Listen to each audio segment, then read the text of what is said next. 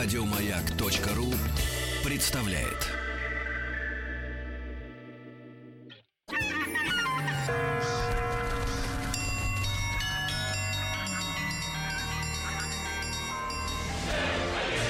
Русский мир. Истоки. И еще раз всем э, доброго дня. Здравствуйте. Здравствуйте. Э, Денис Николаев. Э, Алексей Веселкин. Это мы, да, Сергей Ва- Валерьевич в командировке со всей бандой, командой. Но не будем терять времени, тем более, что у нас сегодня и тема замечательная, и гости наш, которого мы уже начали общаться, между прочим, товарищи, уже минут 10 назад. Так что присоединяйтесь к нашему разговору. Если что-то не поймете. Это не важно. Короче, догоняйте. Галина Владимировна Аксенова в гостях у нас. Доброе утро. Доброе утро. Доктор исторических наук, профессор кафедры истории России Московского педагогического государственного университета. Тема Екатерина II «Русские на Тихом океане». Давайте сначала напомним, так сказать... э, Нашим слушателям, да, о том- ретроспекцию некую Да, сделаем. о чем мы успели поговорить в прошлый раз, потому что действительно э, тема Екатерины, э, ну как и любая тема в русской истории, она абсолютно бесконечна и необъятна, и остановиться достаточно сложно. Просто, наверное, чем ближе к нашим временам, эпохи исторические, тем, конечно, подробнее хочется поговорить. А тем более, опять-таки, Екатерина II это те- тема, которая, ну, постоянно на слуху, тем более сейчас постоянно, э, то есть экранизируются, э, ну, хронологии исторические, да, ставятся фильмы, и о Екатерине, в общем-то, вот масштабные эпопеи многосерийные снимаются, снимаются и показываются. И, конечно же, люди... Мифов много. А Вот, да, и, конечно же, в общем-то, много-много-много всего. То есть информация о Екатерине гораздо больше, чем о Ярославе Мудром, в общем-то, идет. Ну, ближе, и- во-первых, все-таки. Ну, конечно, и а потом- памятников э, рукописных сохранилось больше. Естественно, и не просто рукописных памятников, а свидетельств гораздо больше. И мы прекрасно понимаем, что 18 столетие — это 18 столетие, которое, собственно говоря, изменило образ и облик русского государства и российской государственности. Э, Вот, и, э, в общем-то, создало, наверное, поставило множество вопросов и создало массу проблем, которые, в общем-то, мы решаем по сию, многие из которых мы решаем по сию пору. Ну, что делать? Ну, жизнь такая, потому что все время все меняется, а мы обращаемся к одним и тем же, ну, так сказать, вопросам. Ну, и в прошлый раз мы, э, в общем-то, успели договорить о двух важнейших проблемах, связанных с административным и политическим устройством э, России во времена Екатерины, и мы э, успели обсудить и административные реформы, то есть губернскую и городскую реформу, благодаря которым у нас появилось новое административное отделение российского государства. На губернии, то есть на губернии еще при Петре появляется то, что появляется 50 губерний и область войска Донского, мы успели это сказать. Единственное, что не успели отметить, что часть губерний, то есть такие были ситуации, что часть губерний у нас объединялась в наместничество, то есть несколько, из нескольких губерний создавалось наместничество, а, и это было связано, естественно, с дальними губерниями или с какими-то достаточно серьезными и важными а, проблемами административно-управленческими, политическими. Потому что мы сегодня-то и как раз и будем размышлять о русских на Тихом океане, то есть освоении Дальнего Востока, Курильской гряды, Алиутской гряды, Сахалин, а, Русская Аляска, Русская Америка. Вот. И, естественно, мы понимаем, что тот огромный регион, тот огромный регион, еще мало освоенный во времена Екатерины, но освоенный, э, изученный, скажем так, мало изученный во времена Екатерины, представлял из себя именно огромное сибирское наместничество, иркутское наместничество, в состав которого входило несколько губерний, э, дел- поделенных на огромное количество областей, и потому что, ну, по- иначе управлять было достаточно сложно, и центром становился Иркутск. Поэтому административная реформа, она вот так э, очень хорошо привязывается к освоению э, Сибири и Дальнего Востока, и, собственно говоря, и Тихого океана, исследованию Тихоокеа- э, Тихого океана. И мы э, вспомнили о совершенно замечательной и интереснейшей реформе, проведенной Екатериной по отношению к городам, городская реформа, Э, вот, благодаря которой мы с вами получили гильдейское купечество, то есть разделение купечества на три гильдии, третье, да, и, так сказать, статусы. Э, И, собственно говоря, опять-таки, купечество для нас аб- абсолютно важно, потому что именно купечество стало одной из э, главных составляющих эм, при освоении Дальнего Востока и, собственно говоря, Тихого океана. Ну, это традиция такая, в общем, в принципе, всемирная, потому что, например, купцы э, венецианские или генуэзские э, сделали очень много для того, чтобы они, во-первых, спонсировали, так скажем, современным языком и Ну даже да. крестовые походы, потому что никуда от этого не денешься. И если э, купечество сильное и мощное, да, конечно, у них есть прямая мотивация для того, чтобы эти земли осваивать. Потому что у нас-то мы, мы помним одно, что вот 17 век что нам дает? Э, Сибирь, да, осваивают Сибирь. В основном это это казаки, это крестьяне, понятно, что идут, э, идет духовенство, идут э, э, купцы, но купечество представлено было, так сказать, в мизерных количествах, когда мы говорим о 17 столетии. Мгм. А в основном, конечно же, это казачество и крестьянство. Вот. И они проходят, в, естественно, огромные территории восточные. При Алексее Михайловиче доходят, да, Семен Дежнев в 1647 году доходит до пролива между а, Евразией и Америкой. И, собственно говоря, вот эта констатация фактов совершенно замечательных о том, что Евразия, да, материки Евразии, аме- американские, евразийские, они разделяются проливом. То есть это уже э, факт, факт научный, э, факт, который, так сказать, зафиксирован. Другое дело, что у нас с вами начинаются новые экспедиции, это, так сказать, экспедиции 17 столетия, а вот 18 столетие, оно вносит э, совершенно новое такое направление в исследование, потому что одно дело пройти э, огромные территории, потому что это масштаб колоссальный, мы это представляем себе, сколько дней сейчас мы, сколько летим на самолете. Я, вы знаете, Вот, честно а- говоря, не могу. Вот, вот сейчас вот говорите, я еще раз вспоминаю эту территорию, потому что я сейчас недавно вернулся с гастролей с Дальнего Востока, из Хабаровска и Комсомольска на Амуре. И честно вам скажу, я не могу представить. Э, Нам показалось, что мы преодолели какое-то огромное расстояние. То, что сделали э, предки наши, то, что они сделали, причем мы-то уже, понятное дело, зная куда что. Но когда люди движутся, так сказать, а, вырубая леса и э, Ну, форсируя реки, да. ну это невероятно, это вообще что-то не Вот очень абсолютная понятно. неизвестность, причем э, чем я говорю, и интересно, собственно говоря, 18 столетие, что если э, сначала шли первопроходцы, землепроходцы, как на Руси Мгм. их называли, землепроходцы, и шли они навстречу солнцу, потому что это, это само движение, вот это замечательное, э, идти навстречу солнцу. Они шли на восток, навстречу солнцу, э, проходя новые земли, осваивая но- новые земли, составляя карты, э, и в 17 столетии составлялись карты, не все они, к сожалению, дошли, и самая древняя карта, которая дошла до наших дней, это атлас Ремезова, относящийся к, нач- к самому-самому началу 18 столетия.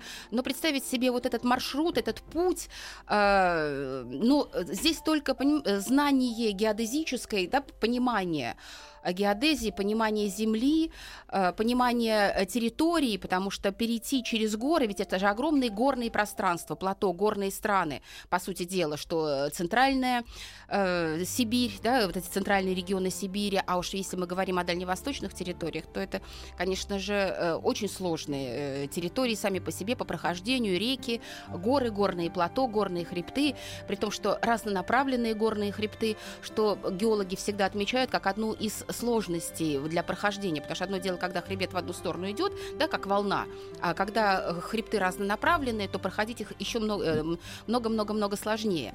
И вот э, открытие, описание, нанесение на карты этих земель, этих хребтов, этих территорий, водоразделов. То есть шли геодезисты, шли исследователи, которые не просто, э, то есть торговые люди шли для того, чтобы посмотреть, какие регионы, чем они богаты, да, заняться э, с там, пушниной или э, э, зверо- э, так сказать, э, охотой э, бить зверя, то есть это одно. И этого зверя, и эту пушнину привозить, и, так сказать, эту добычу, обогащаться, ну, в смысле, торговать, естественно, составлять капитал.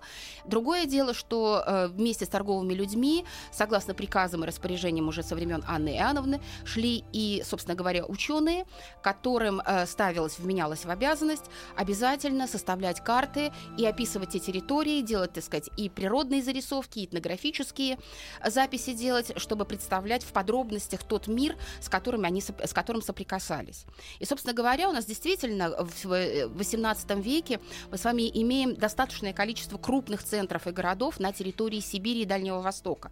Мы знаем, что у нас есть Якутск, у нас есть Иркутск, у нас есть Томск, Омск, у нас есть Охотск, у нас есть Хабаровск, вот, у нас есть... эм, города на э, Камчатке, на, э, сказать, э, и, собственно говоря, у нас появляются первые населенные пункты на Курилах и на Алиутских островах именно в 18 столетии. Надо еще Э, сказать, помимо того, что вы вспомнили, что огромное количество городов появилось при Екатерине, они построены же еще были по другой совершенно системе. То есть не как собака пробежала там и как эта тропинка, а это э, систематизированные такого, если в проекции смотреть э, с прямыми углами города, и города все имели принудительно м, гербы же ведь.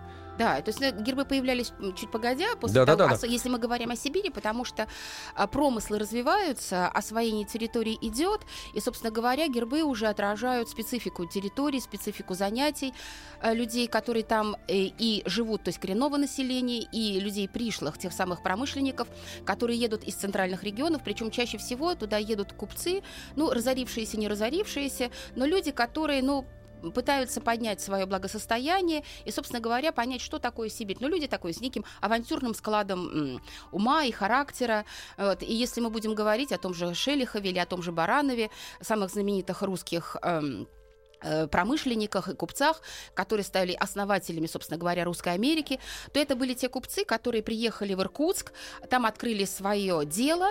Э, Не у всех это дело выгорело, то есть они, некоторые из них прогорели, и дальше, так сказать, они соглашаются на дальнейшие, и по- впоследствии на дальнейшие путешествия, то есть отправляются на Тихий океан исследовать, так сказать, неизведанные территории, неизведанные пространства.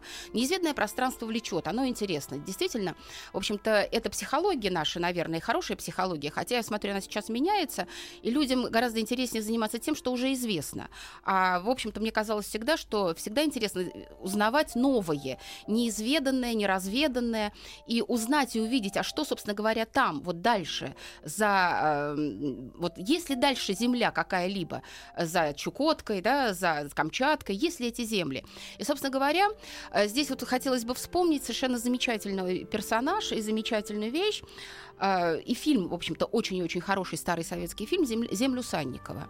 Мы, Фильм в общем-то... хороший. Так ну, это же ее так не существует. Это же остров-призрак, да? Э, Считается. Остров, да, земля Но человек Санникова. реальный. Да, человек абсолютно реальный, Евстихий Санников, э, купец, который промышлял э, в Сибири, э, на Дальнем Востоке, и э, он промышлял там с 1747 то есть это елизаветинские времена, и всю елизаветинскую эпоху до 1760 года. То есть Евстихий Санников был совершенно удивительным и интересным промышленником, промысловиком и купцом, э, который э, ходил на кораблях э, по северной кромке Тихого океана, и, собственно говоря, э, Евтихий Санник, э, э, Санников у нас с вами и открыл уже, собственно, командорскую гряду. То есть мы с вами знаем об острове Беринга, да, Беринг, командор Беринг, и открытие островов, и остров Беринга, и потом командорские острова, но командорские острова, они открывались постепенно и, собственно, открывались потихоньку, потому что понятие гряда, то есть комплекс островов, это действительно очень серьезные качества, особенно Тихоокеанского, Тихого океана как Мгм. такового, и особенно северной части Тихого океана. Вот эти гряды, э, то есть цепи островные, они достаточно интересны и сложны, и тем самым еще осложняют, собственно, мореходное пространство. Э, И э, вот э, Евтихий Санников, он, в общем-то, сначала в 1747 году, еще, да, в елизаветинские времена, он, собственно, пошел на, коман- на остров Беринга, на Командорские острова, открыл эту гряду Командорских островов, наблюдал э, Алиутские острова, ближние Алиутские острова, как их называется, рассказывал о них. И, собственно говоря, на Командорских, с Командорских островов он привез э, потрясающий улов, то есть шкуры и э, зверье э, набил много зверя и получил достаточное количество, так сказать, ну, средств, потому что он их продал. Там где-то тысячи шкурок, э, огромное количество э, морских бобров, э, морских котиков, то есть очень много про- промысловое, да, вот промысловые занятия. И, собственно говоря, Евтихий Санников вместе со своими э, сородичами, вместе со своими соратниками, э, по несколько лет ходил, э, собственно, по северной части Тихого океана. И он стал, собственно, и известен как человек, который впервые нам начал рассказывать об Алиутской гряде. Но понятие Алиутской гряды, собственно говоря, название Алиутская гряда у нас появляется именно вот благодаря э, Неводчикову, там еще, так сказать, один из- русских землепроходцев, мореходов того времени, в 1747 году. То есть впервые именно русские промышленники и мореходы на картах и в письменной форме обозначают наличие Алиутских островов. А вот как раньше это было, э, например, э, название фиксировалось? Вот они обозначили, А а как понимали, например, люди на Западе, предположим, да, потому что ну, средства связи, понятное дело, что совершенно другие были. Надо же было как-то перевести на латиницу это, э, как вот Нет. запатентовать это название. Ну, Или вот, такого, нет, такой практики вообще нет, не там было. вообще нет. Э, Практика была, и у нас с вами есть совершенно замечательный именной указ Екатерины II. Мгм. Мы забежим вперед, потому что мы все равно об этом именном указе э, в прошлый раз вспоминали и говорили. Именной указ Екатерины II, который называется Курильским указом, о вхождении и включении Курил, но не только Курил, а всех территорий, тихоокеанских территорий, которые были открыты и освоены русскими промышленниками э, и землепроходцами, собственно говоря, в 18 столетии на момент издания указа Екатерины. Потому что Русская Америка и первые поселения в Русской Америке у нас от- относятся к 1760 году. Чуть позже, собственно говоря, Шелихов у нас с вами поставит и выдрузит русский флаг. На территории Аляски, э, в, умы, э, в заливе Якутат. То есть там такие достаточно интересные вещи. Но самое главное, что сейчас, когда мы с вами смотрим на карту, то мы видим, что многих-многих русских названий, которые тогда присутствовали на картах, э, уже нет. И э, исследователи, которые пишут об истории открытия Русской Америки, о Русской Америке, а, собственно, об, об Алиутской гряде э, и островах Тихого океана, они э, пишут два названия. Первое название, которое давали русские землепроходцы, и второе название, которое появляется на картах уже после продажи Америки Александром II в 1867 году. То есть вот, э, потому что из- изменилось многое. У нас, например, была Медная река, Медная бухта, и сразу, так сказать, русские такие симпатичные Ну да, да, названия. да, да. И мы этих названий с вами сейчас не найдем. У нас только осталось э, Архангельск, э, Архангельское, поселок Архангельский, который был основан русскими э, мореходами землепроходцами, поселившимися там. Э, и, собственно говоря, аутентичные, это что называется, названия, которые были даны населением, местным населением своим островам. Тут тоже остров Кадьяк, да, остров Ситха, Уналаш, Кан, да, то есть вот э, Уамат. Ну, то есть вот те названия, которые присутствовали, собственно, алиутами давались, потому что русские э, первопроходцы в этом плане, они были людьми достаточно чуткими и абсолютно такими адекватными, скажем так, в отношении к местному населению. Там местное население айоны и алиуты, которые принимали российское подданство, они же приводили их в российское подданство.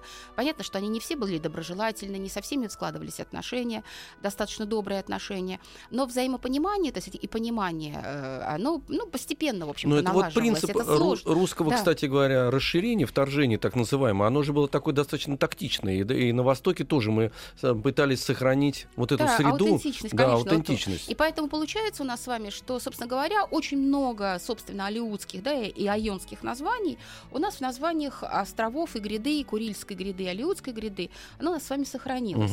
А Вот. Но при всем при том было и много русских названий, которых сейчас мы на карте не найдем. У нас, в общем-то, есть там и залив Шелихова сохранился, слава богу.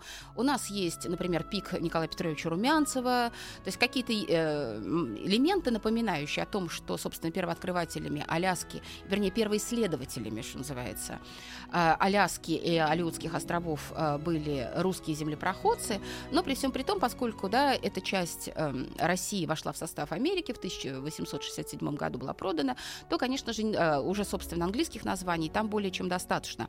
И Извините, а вот давайте уточним, она продана или все-таки была сдана в аренду? Это же э, Ой, она вы же должна зна- была возвратиться вроде бы как, Вы понимаете? знаете, это сие есть загадка, потому Мгм. что каждый исследователь а, о своем говорит. Ага. А, Ну вот есть исследователи, которые работали в архиве Министерства иностранных дел. Я не работала, документы в руках не держала, ничего сказать не могу, поскольку этот архив действительно достаточно трудно э, доступный э, для исследователей. А некоторые из них утверждают, что они своими глазами видели в документ, в котором было написано, что Аляска была сдана на 100 лет. Да, Сдана в аренду потому что на такой 100 миф-то лет. существует, Да, конечно. и он не просто существует, это люди, которые работали в... Я не знаю, насколько... Я документы не держала в руках. Мгм. Утверждать 100%, со стопроцентной гарантией это не могу. Но я общалась с теми людьми, которые с этими документами работали и которые это утверждают.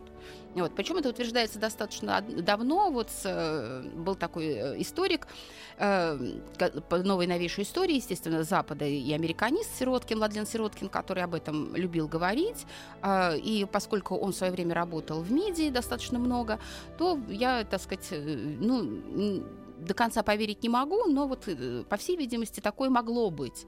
Вот, потому что про- факт продажи Аляски, он сам по себе достаточно странно эм, звучит и странно просматривается. Вообще у Александра II было много достаточно странных шагов э, в, и в его реформах, внешнеполитических шагов. Понимаете, и когда он предлаг, э, решает продать, ну как, пусть, ну пусть в кавычках продать Америку, э, русскую Америку, и, собственно, э, э, человеком, который настаивал на продаже русской Америки, был э, великий князь Константин Николаевич, его брат, он, собственно говоря, этим занимался, э, то понятно, что шаг достаточно странный, с одной стороны, потому что э, Аляска и Алютские острова были освоены русскими землепроходцами. Там было очень, э, так сказать, отработано и много сделано. И, собственно говоря, там государство присутствовало мало. Э, вся Русская Америка развивалась за счет частного капитала и за счет русско-американской торговой компании, которая была создана уже в конце царствования Екатерины и окончательно утвердилась в статусе уже русско-американской торговой компании. Ну, говорят, просто При и- Павле и- и- Первом в иссякли, 98 году. и- иссякли э, возможности финансовые содержать эту Я территорию. Ну, говорят. предлагаю взять паузу. Давайте паузу, да, После да, да, да. У новостей время продолжим. течет. У нас в гостях Галина Владимировна Аксенова, доктор исторических наук, профессор кафедры истории России Московского педагогического государственного университета. Говорим о русских на Тихом океане э, во времена царствования Екатерины Великой.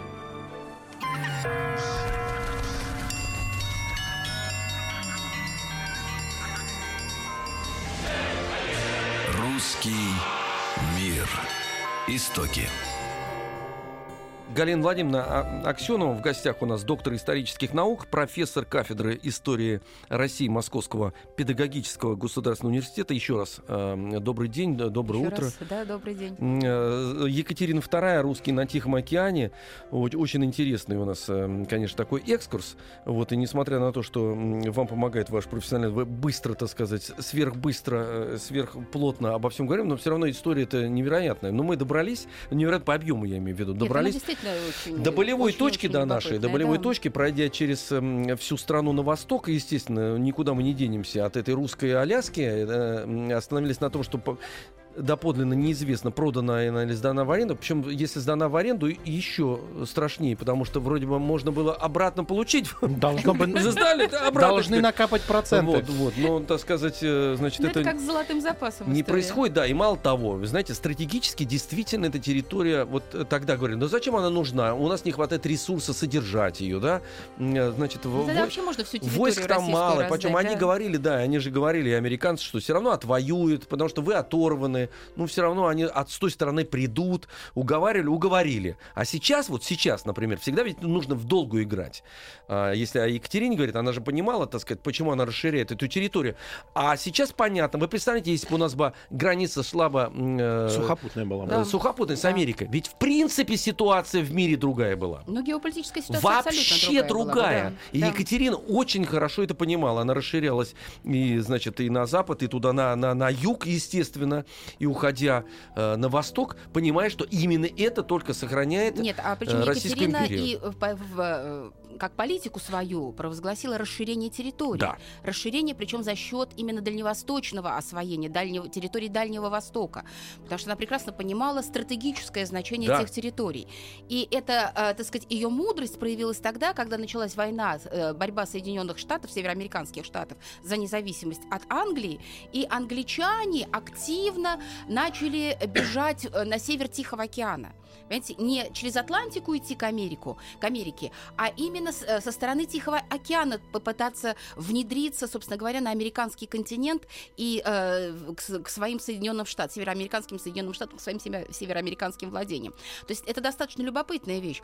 И, собственно говоря, они уже э, в 1779 году, ами- э, англичане, имели в своем распоряжении русские карты. То есть э, составленные русскими карты, которые были ше- преподнесены Шелиховым. А Шелихов, да, основатель, собственно говоря, да, э, Русской Америки.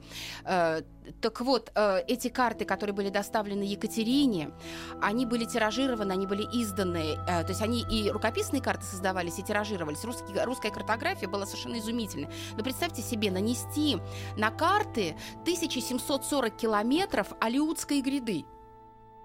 Это 1740 же всё километров. это Алиутская пройти. гряда. Это было пройдено, там за исключением только о, м, острова Умалак, там, так сказать, такие маленькие. И Уналашка, вот они были более сложными, Лисьи острова, вот эта э, часть, Лисья гряда, Лисья часть вот этих огромных Алиутского пространства. И она будет а, уже исследоваться, собственно говоря, в 19 столетии, и там святитель Иннокентий Московский сыграет огромную роль в исследовании освоения тех островов. Но первые церкви были построены русскими в 1747 году на островах Алиутской гряды.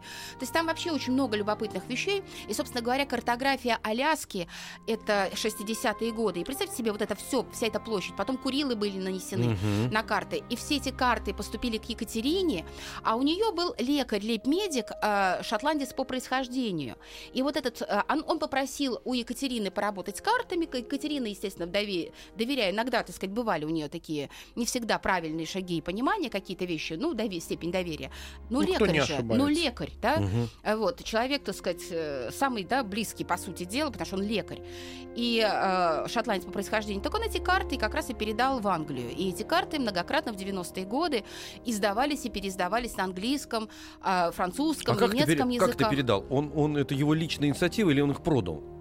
Ну, понятно, что он не за бесплатно это все вот сделал. сволочь, Вот, а. э, Вот я прям удивляюсь. Самый близкий человек. Вот прям вот как То вот... есть, вот точно так же, как, книгах. собственно говоря, тогда Шлёцер, Байер и Миллер передали информацию о только еще составлении проекта секретной экспедиции, потому что у нас был целый комплекс секретных экспедиций. Они так и вошли в историю секретной экспедиции. То есть, если мы говорим секретная экспедиция, это значит, что она связана э, с освоением и исследованием Дальнего Востока, крайнего севера, дальневосточного там крайнего севера. То есть это Чукотка, это Колыма, это, э, собственно, Камчатка. А, И это ясно, что это Курил и Сахалин, и Алиутская гряда и Аляска. Мгм. То есть вот это все се- это северные территории Тихого океана. а вот мне понять э, хочется, как вообще, как мозг смог в то время, ну вот в, в те годы понять, что это настолько стратегически важно, потому что, казалось бы, там незаселенные, труднопроходимые места, а, там пушнины... так, мало заселенные. Мало заселенные, да, но то есть пушнины, леса и прочего хватало и на тот момент на территории э, Российской империи, которая уже была. То есть мне, мне кажется, по тем временам казалось, что это на века вечные запасы. Вот почему пошли, как это... Нет, как раз Как это, это можно было увидеть? мышление. Понимаете, это стратегическое мышление, понимание, что присутствие на континенте должно быть достаточно основательным.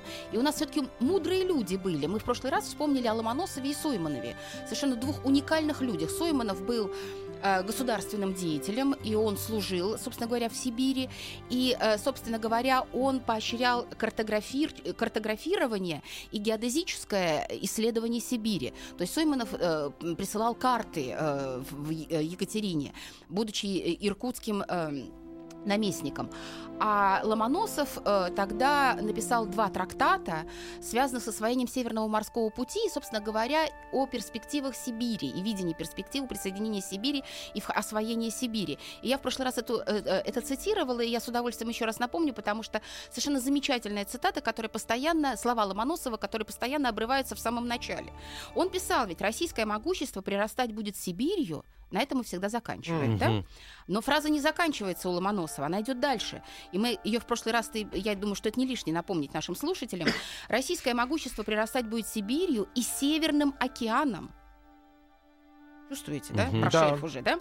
И достигнет до главных поселений европейских в Азии и в Америке. М-м. То есть вот А еще маленький вопрос, чтобы понимание было. Когда начиналось освоение, когда первых, а, первые отряды отправляли на восток, уходили, а было понимание, э, то есть было известно на этот момент э, граница Евразии, вот Конечно, восточная, то есть конечно, уже с конечно. той стороны знали, что примерно вот такие, такую территорию предстоит пройти и исследовать. конечно. Ну, у нас Семен Дежнев, я же еще раз говорю, 1647 год. Я просто Мы напомню, на чтобы- окраине, понимаете, самая да, восточная точка Евразийского континента. Мы с Дежнева. Семен Дежнев там, вместе с первопроходцами, нашими землепроходцами совершенно замечательными. То движение навстречу Солнцу завершилось вот тут, да, у пролива, который называется Беринговым проливом в настоящее время. Но, слава богу, действительно, Витус Беринг, который находился на службе в России и приглашен был еще Петром Первым, а основные экспедиции свои совершал в период да, царствования Анны Иоанновны, у нас, собственно говоря, тогда начинается огромный Тихоокеанский ход. да. Анна Иоанновна, она направляет, вот первая экспедиция 1724 год, а следующие 30-е годы. да, и, собственно, Берин, острова Беринга, Командорские острова и подход от Командорских островов и Медвежьих островов у нас, собственно говоря, идет к Алиутской гряде. Вот этой огромной Алиутской гряде 1740 километров. Это же какое пространство? Это расстояние от Москвы, э, прости господи, до Новосибирска, по-моему, да, так получается это у нас. гигантское расстояние. Э, вот, э, Это практически туда-обратно на Черное море съездить. В общем-то, Москвы. да, до, Одессы. Так, 1200 километров до Одессы у нас. Вот мы так представляем себе вот это Алиутская гряда. А Курильская гряда как раз 1200 километров Курила. И мы все это осваиваем. Тут тысячи, вот Евтихий Санников в этом плане это совершенно замечательное явление, которое мы, слава богу, помним именно как земля Санникова, потому что, так сказать, это уже разговоры 19 века, то есть имя Санникова так мифологизировалось и превратилось вот в эти земли, то есть то, что связано с наносами и образованием таких песчаных наносов на э, ледниках, которые воспринимаются путешественниками иногда за реальные острова, на самом деле это вот острова-миражи, то есть земля наносится, пески наносятся, они существуют на ледниках, ледники уходят тает, и, собственно говоря, земли нет. И эти острова, время... вре- острова времянки, которые в, в Северном Ледовитом океане у нас встречаются. И у нас, в общем-то, ассоциируется земля Санникова в первую очередь именно с Северным Ледовитым океаном, хотя на Северном Ледовитом он не промышлял, а он работал вот на, э, тихом, на северной части Тихого океана. Там промыслы его были и зверобойные, и пушные промыслы. И поэтому, конечно же, вот когда мы говорим о этой территории, 1747 год, у нас с вами Алиутские острова.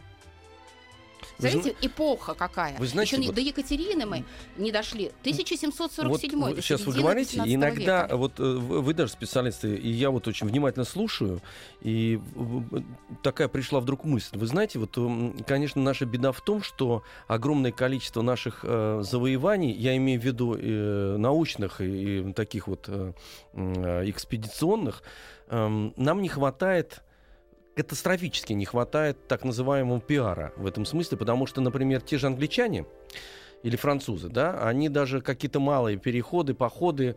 эм, Обставляют с великим пафосом. да, да, с колоссальным пафосом. На- по этому поводу написано огромное количество и научных, и э, литературно обработанных историй.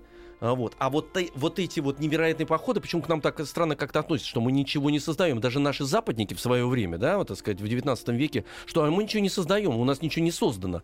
Мы только вот обладаем огромной завоеванной как бы территорией, а не учитывается ни технологически, что это надо было сделать, что, как вы сказали, картография, которая была передана, кстати говоря, этим подлецам англичанам, эм, э, что была разработана специальная стратегия. Под эту стратегию разработаны были планы действия, логистика, еще что-то. И вот мне кажется, что э, очень важно, э, а Екатеринское время к тому же типическое в этом смысле, потому что черпает народ в принципе, и кинематографист или кто-то еще, э, прежде всего, ну, некую, так сказать, такую подкроватную историю Екатерины. Да. Понимаете, вот в чем ужасно. То есть а, они паразитируют на взаимоотношениях во дворцах, хоть они Ну, и потому были. что дискредитировать Ну надо, вот понимаете? понимаете, вот я сейчас мы э, вот это эм, вербализируем, и это очень важно, потому что огромное количество историй сейчас вот для кино, при тоже может Конечно. базироваться. Смотрите, вот э, в Советском Союзе правильно поступили, сделали великий э, фильм культовый абсолютно Сань, э, Земля Санникова, да? Да. А такого же, представьте, какая, какая у нас история, какие огромные, мы знаем эм, путешествия и завоевания Крыма и там постройку эм, инфраструктуры всей в течение почти 20 лет. А мы э, эти взаимоотношения переводим опять эм, в постельно-кулуарные, хотя это тоже подвиг. И там понятно, что мы о Крыме еще поговорим, Екатерине. Нет, я просто впереди, сейчас вот да. говорю, нам просто Нет, не, а, не хватает этого. Абсолютно. Нет, ну у нас был еще и хороший фильм Дерсу Узала, который рассказывает, собственно говоря, об, Это не у нас был фильм, это Ну, понятно, великий режиссер что- Курасава, понимаете, в чем Ну, все он, в дело? общем-то, был э, Нет, советско-японский. понятно, они да. сделали, спродюсировали, конечно. И, безусловно, то есть, когда мы говорим об уссурийской тайге, об освоении, потому что уссурийский край — это особый тоже разговор, и, собственно, да, 19 век — это уже продолжение исследований и уточнения. И самое главное, ведь там по Алиутской гряде, по той же самой Уналашке, о которой мы вспоминаем, на которой проповедовал у нас святитель Иннокентий Московской, э, в течение 20 лет он просвещал алиутов э, и создал, собственно, азбуку для алиутов. Представляете, вот русские приходят, и они насколько уважительно создают азбуку, создают, записывают их тексты, за- записывают, так сказать, фиксируют э, на письме их не уничтожают никого. Вот, и главное, но исследования у нас продолжались, и уточнения, окончательные исследования Алиутской гряды были завершены только в середине 20 века. Понимаете, то, что было было начато, вот те возможности и нынешние возможности, те открытия, через 200 лет только это завершается. То есть насколько, потому что действительно Алиутская гряда и Курильская гряда, они очень сложны с точки зрения а, морского хода и акватории. То есть очень трудно причаливать иногда судам, и часто там шторма. Тот же самый э, Шелихов писал, э, сказать, писал, уж извините меня, что некоторые карты не будут точны, но эм, туманы, туманы таковы на этой территории, э, что, так сказать, без туманной погоды практически не бывает. То есть пять дней тумана, полдня солнца, пять Мгм. дней тумана, полдня солнца. То есть очень сложная э, лоция, очень сложные, естественно, э, Галина Владимировна, пути. Прервемся на несколько минут и продолжим говорить о э, русских на Тихом океане.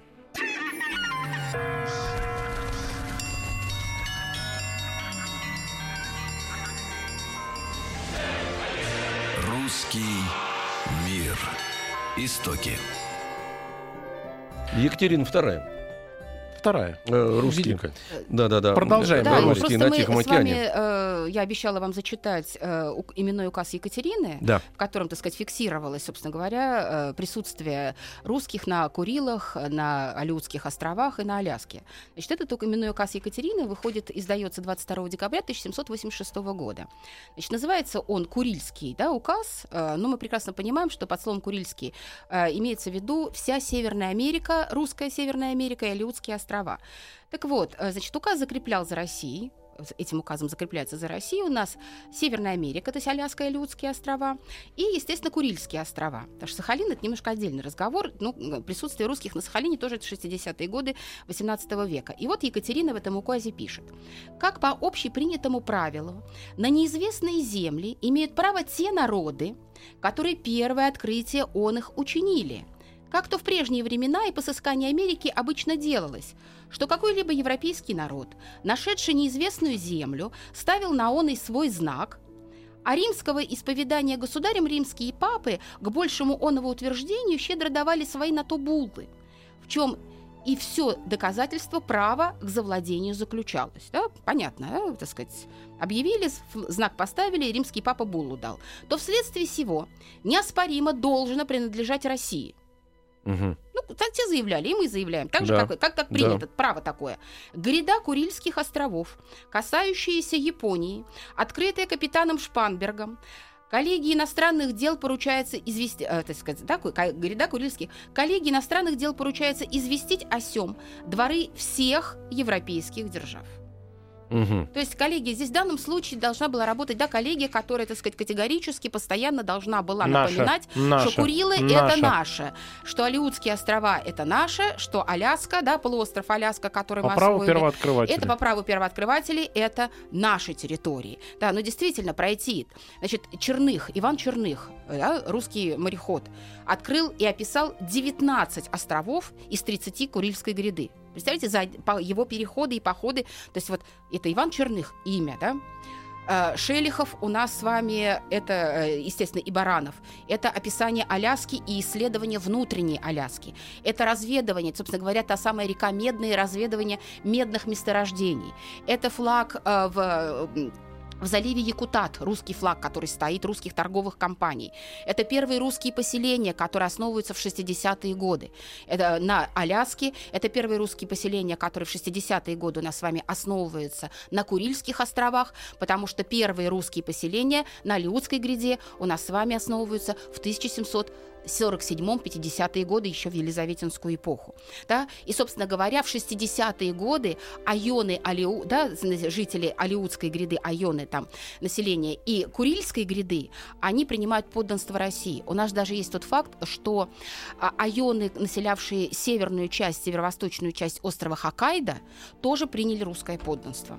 Ну, они добровольно получается? То, добровольное, То есть не было добровольное никаких принятие, добровольное вхождение. То есть у нас, собственно говоря, японские э, мореплавания, японские путешествия, они начинаются буквально на 20 лет позже, нежели чем Россия включила в свой состав и исследовала русские мореходы и землепроходцы исследовали Курильскую гряду, всю Курильскую гряду, вплоть до острова Хоккайдо. Галина не говоря о северо-восточной А они части. э, православные были, или мы им оставляли всех языческие... э, Нет, э, он, значит, а, они были язычниками, Мгм. естественно, но вместе с нашими землепроходцами, и в этом особенность, собственно говоря, Екатерининского времени, что не просто землепроходцы, я говорю, шли ученые, это обязательная была уже составляющая, обязательно геодезисты э, шли, и, и, естественно, э, шли священники. Вот, э, Но это не понятно- нас... Я хотел спросить вот что. Это же не было такой, таким процессом, как это было, предпо- предположим, В Америке, в Латинской Америке, да? Ни в коем Вот, случае. вот Ни в это, коем вот это случае. важно понимать. Представляете, вот э, Иннокентия, э, м, святителя Иннокентия Московского, ну, который, понятно, что служить туда уехал только в 20-е годы 19 столетия, но это тоже очень яркий пример. Он приехал туда э, и учил алиутов, мало того, что ему азбуку создал, научил их писать, он их научил строить дома из дерева. Мгм. А и алиуты, они- они... жили в чумах, они жили, так сказать, в типи, вот... э, Ну, кочевой образ жизни, звериный. да, То да, есть, да. э, ну, не кочевой, но, по крайней Ну, мере, почти. из дерева они ничего Да, не строили. И, собственно говоря, именно русские э, священники, именно священники, которые миссионерствовали и проповедовали, то есть если купцы приезжали туда и уезжали, так сказать, э, как бы То и постоянно там население, и то начинали вокруг священники себя жили, жизнь. да, строили храмы. Первые храмы были построены, я же говорю, это с елизаветинских времен уже храмы строятся на Людских островах и на Курилах в том числе, и на Аляске, и, собственно, остров э, Уналашка, и остров Ситха, да, э, и Кадьяк. А Кадьяк это самый близкий остров уже к Аляске. И остров Кадьяк был самым сложным по обследованию, потому что считали, что он или Аляска является островом, или Кадьяк является материком. И там обследовать этот пролив Шелихов, обследовал пролив между э, Кадьяком и Аляской. И Кадьяк становится, Уналашка и Кадьяк становятся центрами э, при русского присутствия, точно так же, как и Ситха, да, и э, потом поселок э, Архангельской. И э, исследование, исследование, просвещение, строительство, совместное действие. А когда видят, что русский священник православный, он, наоборот, старается да, помочь населению выжить, спасает от голода э, людей, Они вот. отбирают последние. да, э, тем более Екатерина же принимает указ, согласно которому они освобождались и от ясака, это население, и от налогов. Они первые 20 лет вхождения в состав русского государства не платили ни налоги, ни ясак.